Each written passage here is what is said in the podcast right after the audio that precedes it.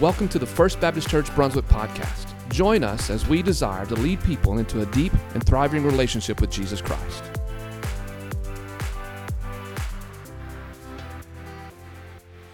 Well, amen. What a great day. Amen. Well, if you have your Bibles with you this morning, and I'm sure that you do, would you please take them out, please, and go to the book of Ecclesiastes. Ecclesiastes chapter 6 is where uh, we are going to be this morning, as today we are continuing our series called Ecclesiastes uh, Life Under the Sun. And this morning, I want to ask the question Can bad be better? Can bad really be better for us? When you read the Bible, and when you and I do that, we read it from Genesis to Revelation, um, no matter where you are in your faith, or maybe you're new to the faith, or maybe you're just still trying to figure out uh, this whole idea of Jesus and this whole idea of what the church is all about, whoever you are, wherever you are on uh, the spiritual uh, maturity line or level, whenever you read the Bible, Genesis through Revelation, I think it's pretty apparent that for those who wrote the Bible, and we know that those who wrote the Bible were under the inspiration of the Holy Spirit. Um, this is called the doctrine of inerrancy, meaning the Bible is inerrant, meaning that God's word is without error. So that whenever God's word speaks, it, it, is, it is telling the truth. And so, whenever we read the scripture from Genesis to Revelation, um, it becomes apparent that the Bible, who brought us the Bible, um, who, who wrote it, whose stories are in the Bible, um, these men and women, they were very familiar with adversity. Would you agree to that statement? They were familiar with adversity. When you read the scripture, you see this bad things happen. Bad things happen to men and women of faith. Let me give you a couple examples, and you may know these. You can think of Moses who tried to convince Pharaoh to let his people go. And uh, that was a struggle. There was some adversity there. Finally, Pharaoh said, You can go. And Moses then leads the, the Israelite people onto the promised land. And it's a 40 year journey where Moses leads these people who do nothing but complain. I would call that adversity, wouldn't you? It was adversity. Joseph, you know his story, sold into slavery by his brothers. How about that for family love? Sold into slavery by his brothers. He's then he's falsely accused of cheating on Pharaoh's wife. He's then falsely imprisoned. That's adversity. We think of the man named Job who on, on one day lost his, his, uh, his children, his livestock, and his home. And, and, and one day I'll ask God this question Why did you leave his wife with him? I don't understand that. But I would call that adversity, wouldn't you? That was a tough thing for Job. You look at you look at Esther. We looked at the book of Esther not too long ago, but Esther, a Jewish uh, lady who was living in a time when when they were trying to exterminate all Jews, and you had that great saying about Esther. For such a time as this, what was that time? It was adversity. It was adversity. You think of, of Hannah, the mother of Samuel. I don't know if you remember her story or not, but before she was able to give birth to, to Samuel, she was barren. She was unable to have children. And she prayed to God. And, and she would go to the temple and she would pray. And the priest came up to her and said, You need to get out of the temple because you are drunk. How about that if a pastor showed up to you and said, Get out of here, you're nothing but a drunk? I would call that adversity, wouldn't you? There was some adversity there. Then how can we not forget Jesus, the one we serve, the one we follow, the like the six who stood before you this morning who are baptized now say, I follow this man named Jesus. What about Jesus? Perfect man. This perfect man who ever lived, no sin, but yet he was put to death on a cross. And he lived a life of adversity. Jesus' brother James, in the book of James, he, he wrote this that we need to persevere through our trials. So when you and I read scripture, Genesis all the way through Revelation, Old Testament and the New Testament, we see men and women of the faith who go through difficulties, who go through some very hard times. But here is one thing that blows my mind about those men and women of faith that we read about. In the Bible, these men and women who go through adverse times, who go through difficult times, they maintain their faith. They stay true to the one true God. They never quit believing in the Almighty. When bad things came their way, they did not throw up their hands and say, I quit. God, you don't exist because there are some bad things going on in this world. They don't quit. They don't drop everything and say, No, I'm done with following you, God. This is just, I can't believe you'd allow this stuff to happen. You don't see that in these men and women of faith. Now, did they struggle with that? Absolutely, they struggled with it, but they maintained their faith. Uh, turn over with me to Hebrews chapter 11. In Hebrews chapter 11, this is one of, uh, one of my favorite chapters in all of Scripture. Hebrews chapter 11, it's known as, uh, I call it the Hall of Faith and you read of all of these men and women who went through some difficult times, and by faith they were approved. Look at verse number 36, Hebrews 11. It's on the screen behind me, but just listen to what these men and women of faith went through, but they stayed the course. Verse number 36 it says, Others experienced mockings and scourgings and, and chains and imprisonment. Verse 37 they were stoned, they were sawn in two, they were tempted, they were put to death with the sword. They went about in sheepskins and goatskins, destitute, afflicted, and ill treated. And then I love verse 38, which says this Men of whom the world was not worthy. They went through some difficult times wandering in the desert, mountains and caves and holes in the ground. In verse 39, and all these, all these represents all these men and women who went through adverse situations, difficult things, and they did not leave the faith. It says this, and they gained approval through their faith.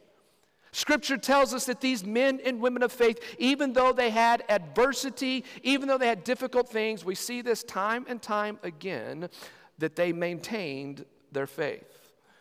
I mean, you know this over the past year, COVID has been, it's been rather interesting, hasn't it? It's been interesting. I know several of you have shared with me over the past week, you've said something along these lines. You know, Pastor, I've been outside of church for over a year, and today's my first day back. There's been some changes, hasn't there? You all know somebody who has has come down with COVID or maybe has, has died from COVID, it has been tough. It has been misunderstood. And now things aren't the way they were before. We've had to change and do things differently. And, and we see all in our uh, society today, from, uh, from politicians, from local to, uh, to state to national, that uh, we've had this big, huge debate. Do you shut down? Do you reopen? Do you wear masks? Do you not wear masks? And we sit there and argue over what's good, what's right, and what's best. And if you don't agree with somebody, then we're going to take it to you. Are you with me? We're living in that time. And there's adversity. There's adversity. There's some difficulties. Well, in our text this morning in Ecclesiastes 6, Solomon echoes the, the words of the Hebrew author when, when they say this hard times are not always the worst thing. I want to say that again. Hard times are not always the worst thing. Now, that's a little foreign to our mortal mind. But in our text this morning, Solomon is going to give us reasons why we need to understand that the hard times, they're not always the worst thing that can happen to you. In other words, bad can actually be better. And I think, as I mentioned that, several of you have already thinking of something that's gone on in your life where it was a bad thing, but God turned it into good. Amen? So, in our text this morning, in Ecclesiastes chapter 6, we're going to begin in verse number 10. We're going to read through or study through chapter 7, verse 14. Uh, we come to the middle portion of the book of Ecclesiastes. As a matter of fact, this is a, is a turning point in the book of Ecclesiastes. The first six chapters, 1 through 6, Solomon details the life under the sun. And it's a lot like Mick Jagger and the Rolling Stones. You can't get any satisfaction. Amen? That's what he says. You can't do it. And much of the focus in chapters 1, 2, 3, 4, 5, and 6, it's been on man's focus. What does man see in life? What does man think about a life? What is this mortal person? What do I think about life? I don't need God. What do I think about it? Well, finally, here in chapter 6, verse 10, there is a transition. Finally, finally, Solomon turns the page and he's going to turn away from, from life under the sun and he's going to give us a picture of what life above the sun really looks like or, or with the sun, S O N. And so verses 10, 11, and 12, it is a transition statement and he's going to tell us why bad can be better. Follow along with me this morning. Is everybody with me this morning? Everybody good? Okay, three of you. Fantastic. Here we go. Verse number 10. Let's go work our way through this text. Verse number 10, Solomon says this Whatever exists has already been named. So Solomon is saying, he's bringing to our mind and to the hearer's mind, remembering that God created everything Genesis 1, Genesis 2.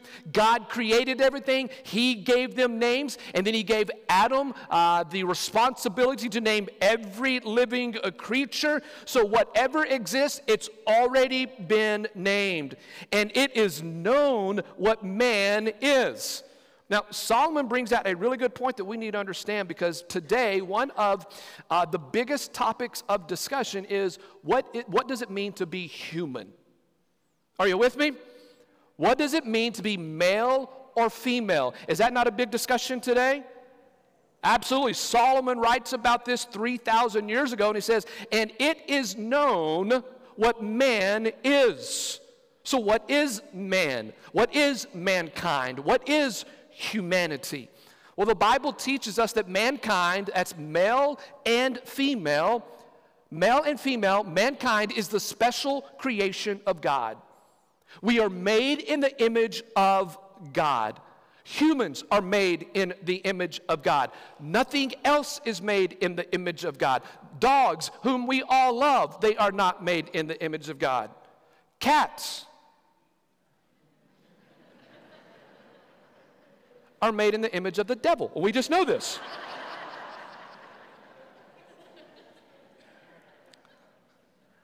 They're not made in the image of God. There's only one creation, and you need to hear this. And young students, you need to hear this and you need to hold on to this because this isn't what the world teaches you. The Bible, the truth, it's inerrant, it is without error. The Bible teaches us that God created humans, male and female, and we are his prize creation. We, humanity, we are, we are his, his crowning work of creation. And if you want to be literal, it's actually women are the greatest creation. Because after women, he stopped creating. Because women know how to do everything. There's lots of amens on that one right there. But we as humans, what it is known what man is. We are the crowning work of his creation. And the gift of gender. And the gift of gender is the part of the goodness of God. It is the goodness of God that before the foundations of the world, God knew you and He formed you in your mother's womb and He chose you to be a male or He chose you to be a female. When God created you, He created you that way because it was good. You are good. Male, you are good. Female, you are good. Scripture teaches us that God created gender out of the goodness of God so that we would understand the role or the roles that the male would play, that the female would play, and that they would complement one another. Males cannot complement each other. Females cannot complement each other. Male, females, they complement one another. Now, we all know that this is a crazy and difficult topic today. Amen? Does this mean that we need to disregard those who struggle with this issue? By no means. By no means. By no means do we put them down, but we love them. We show them the love of God. And as Jesus came speaking in grace and truth, so do we. And we remind them of the truth. Satan wants to steal, kill, and destroy that which is of God. So, doesn't it make sense that Satan would want to throw in this lie that there are multiple genders? Doesn't that make sense? I believe it's a truth battle. I believe the gender issue is a truth battle. If you struggle with this issue, know this you are loved beyond comprehension. And know this that you are beautiful in God's eyes.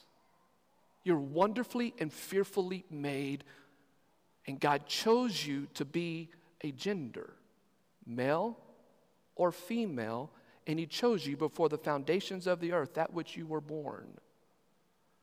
And Solomon says, We know what man is. What's already exists has already been named, and it is known what man is. He knows that we're weak. Solomon knows and God knows that mankind is weak.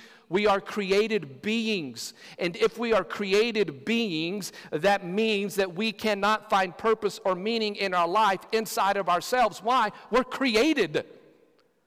That which is created cannot find meaning within itself.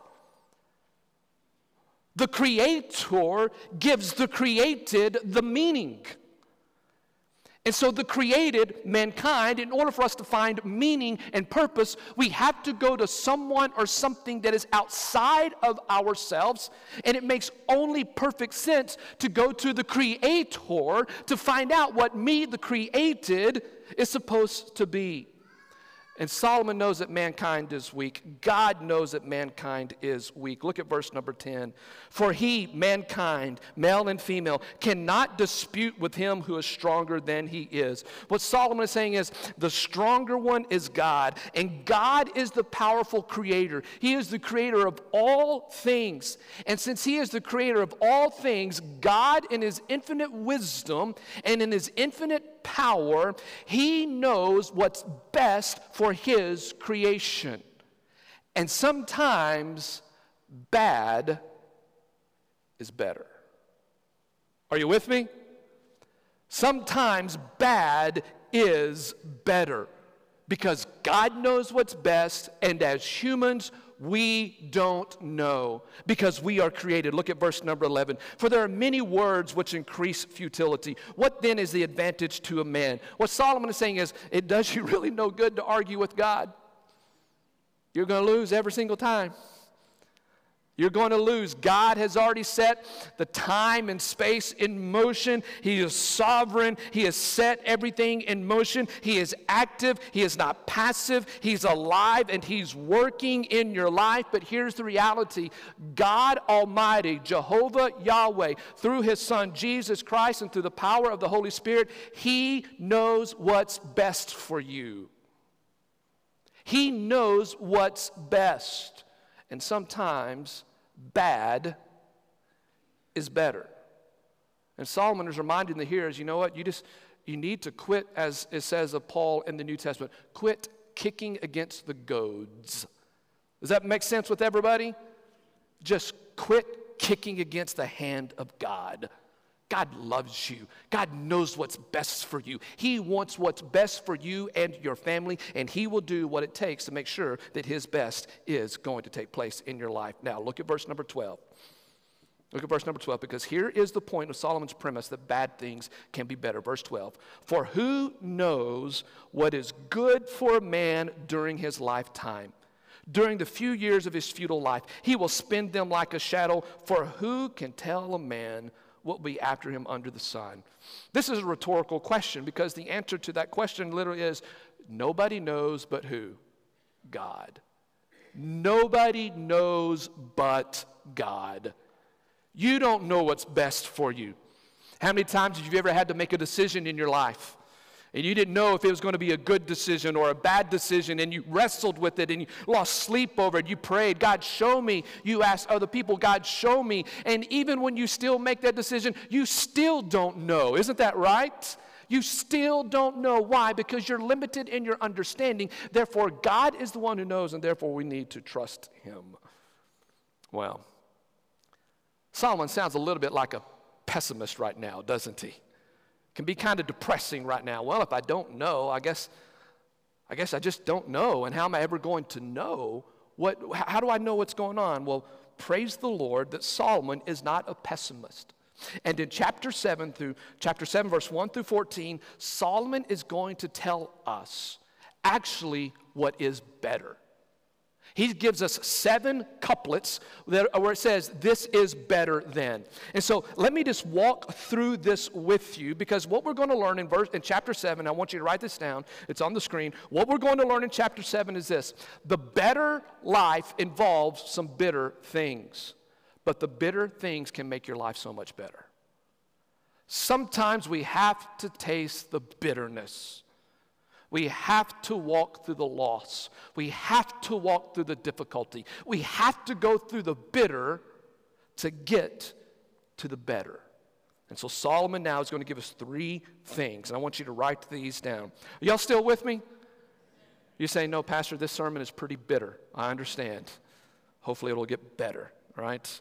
Number one, write this down. A good name is better than having a good time. A good name is better than having a good time. In the time of Solomon, people would put on oil or, or these ointments when they would go out for a party. They wanted to, to smell good, and they had put this on for, for happiness or, or pleasure. And it's not very much different today than whenever we go out, we want to smell good, we want to look good. But, but most people, even in Solomon's day and in our day, most people go through life looking to have a good time. All they want to do is have a good time. But Solomon says, here's what really matters. Young people, listen, here's what really matters. Verse 7, excuse me, verse 1 out of chapter 7. A good name is better than a good ointment, and the day of death is better than the day of one's birth. God says that He wants to give you a good name, meaning He wants you, He wants you to be men and women of nobility and of righteousness. Not only does He want to bless us, He wants to change us. Not only does God want our smiles and our laughter, what God wants is He wants all of us. He wants our heart.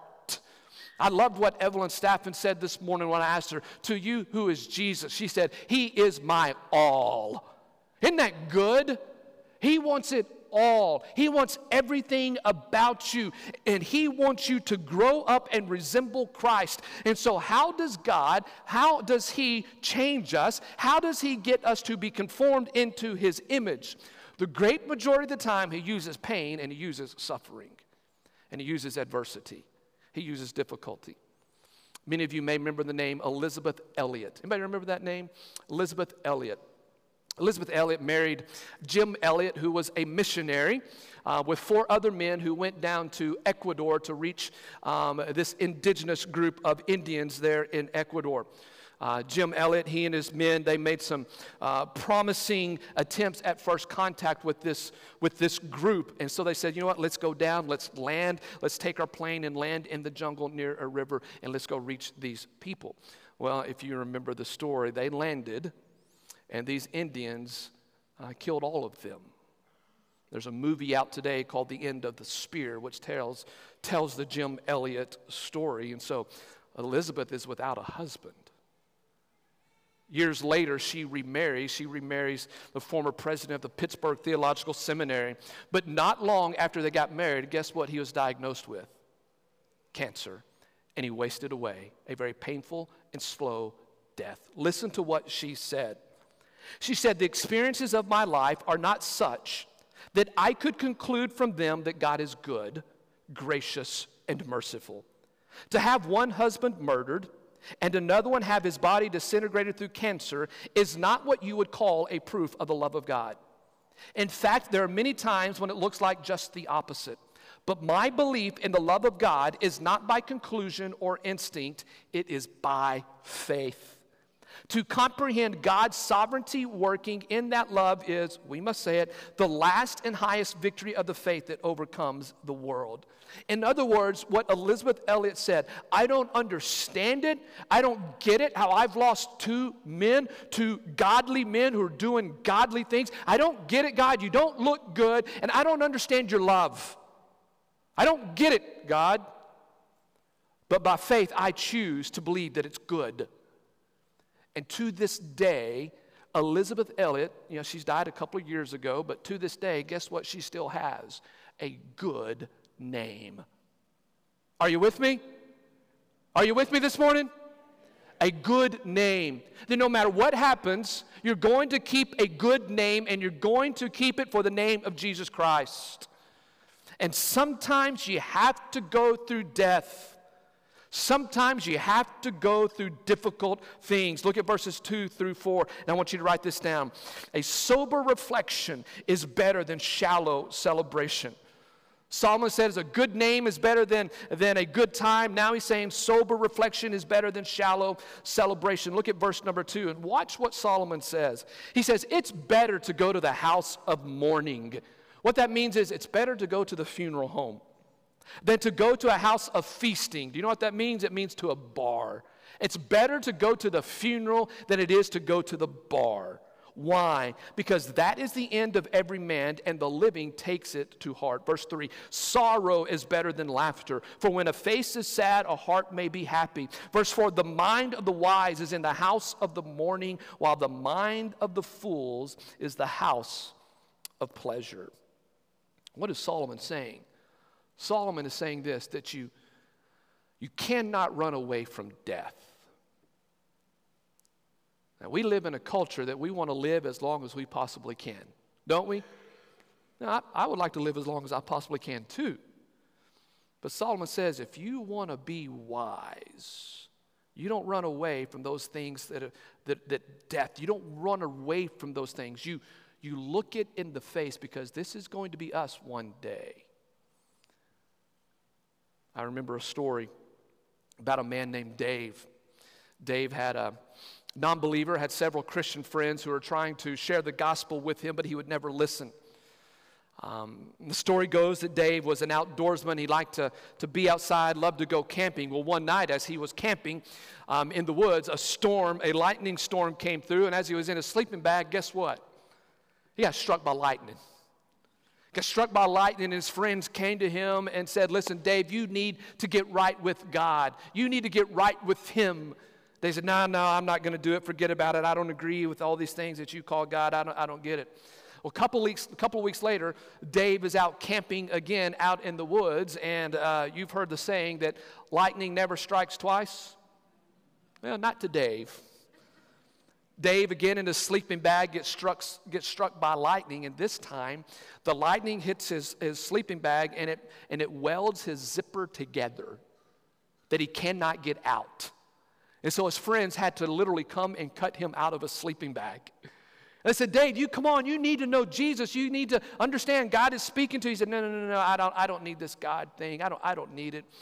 About a month or two later, um, Dave is at home and his neighbors hear a loud boom that shakes the house.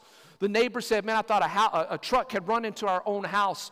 So they run outside and they look at Dave's house, and smoke is just coming out of Dave's house. He then runs out of the house, and smoke is coming from his head where his hair used to be.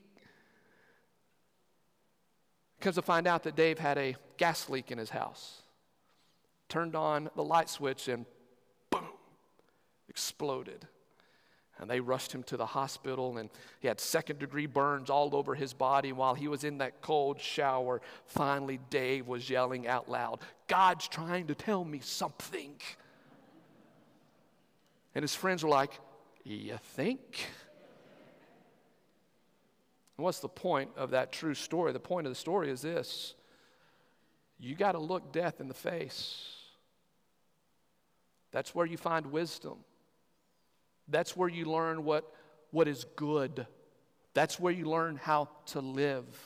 And that's where you learn that, that God's greatest good for you is not necessarily enjoyment and to enjoy life. That's not the highest purpose. Listen, the highest purpose in life is that you know God and you know Him intimately, and you worship Him, and you live a good life. You have a good name. You, you practice sober reflection and, and don't give in to the shallow celebration. Well,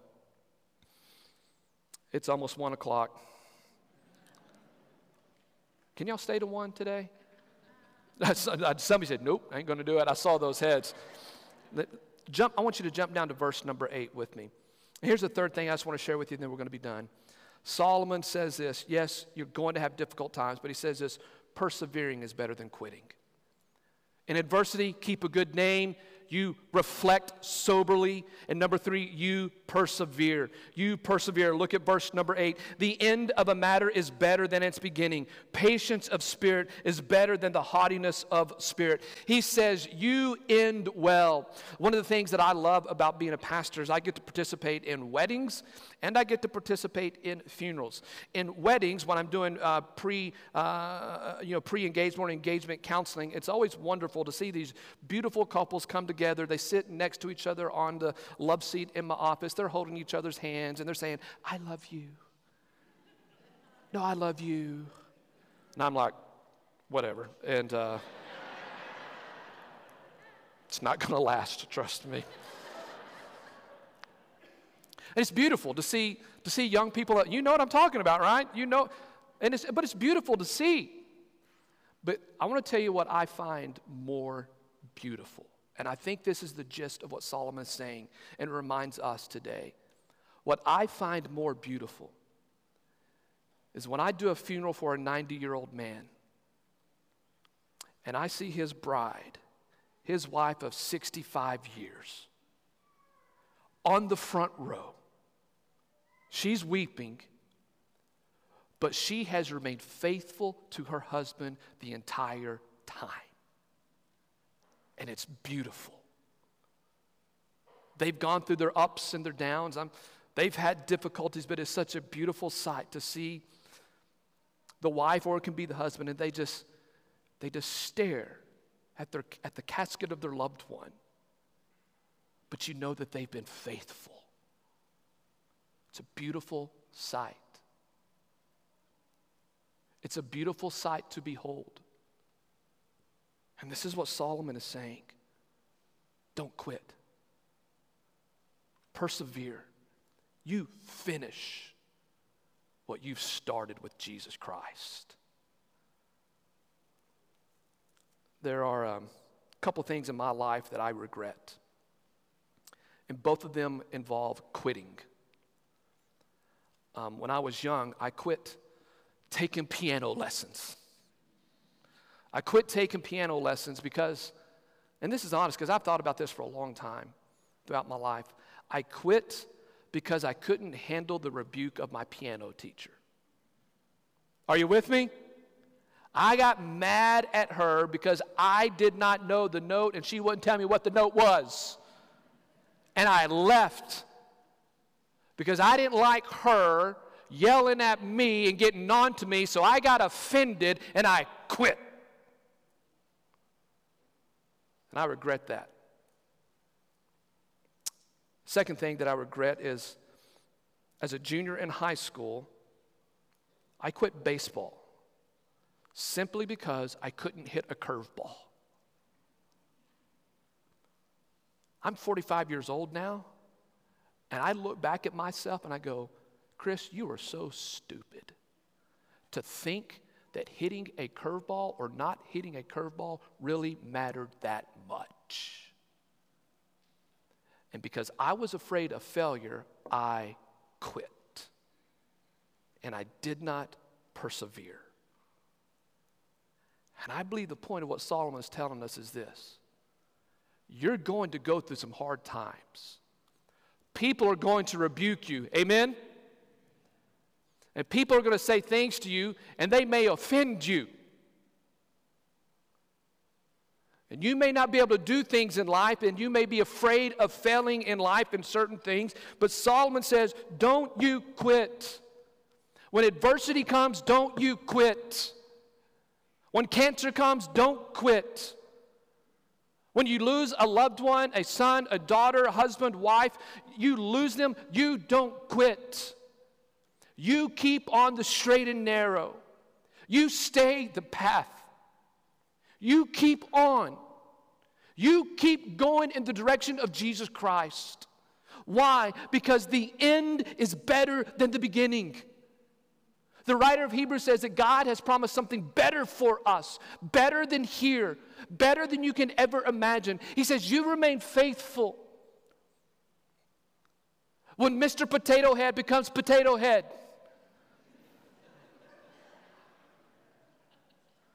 that's so dumb. You stay faithful. Mr. Coffee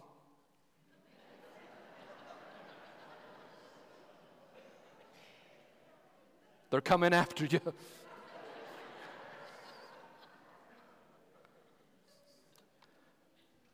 Don't give up hope, church. Don't give up hope. Young people, listen. Don't give up hope on Jesus Christ. Don't give up hope. Don't stop. You keep holding to the inerrant word of God. You keep pressing on because it is better. It's better. It's better. Now, you and I know that when we make that stand, adversities come in our way. Amen? It's coming. But you stand firm in the gospel of Jesus Christ. Because in the end, even though it may be bad today, I promise you, it's going to be better. Let's pray. Father, I thank you for this day. I thank you, Father God, that through these difficult days, filled with adversity. I pray that we'll choose to keep our eyes focused on you and we'll look to the hand of God, knowing that you give prosperity, but you also give adversity. And so, Father, if there's somebody here this morning who's struggling, Father, I pray that they would lay it down at the foot of the cross and simply trust you. Because you know what's good, you know what's best. And Father, our heart's desire is that, is that we have your best. I pray that you would make it come to fruition in your time. And we commit to you, Father, that we are going to be faithful no matter what. That we're going to persevere, that we're not going to quit. We're going to keep on keeping on. Because that's what you've asked us to do. Because that is better. In Jesus' name we pray.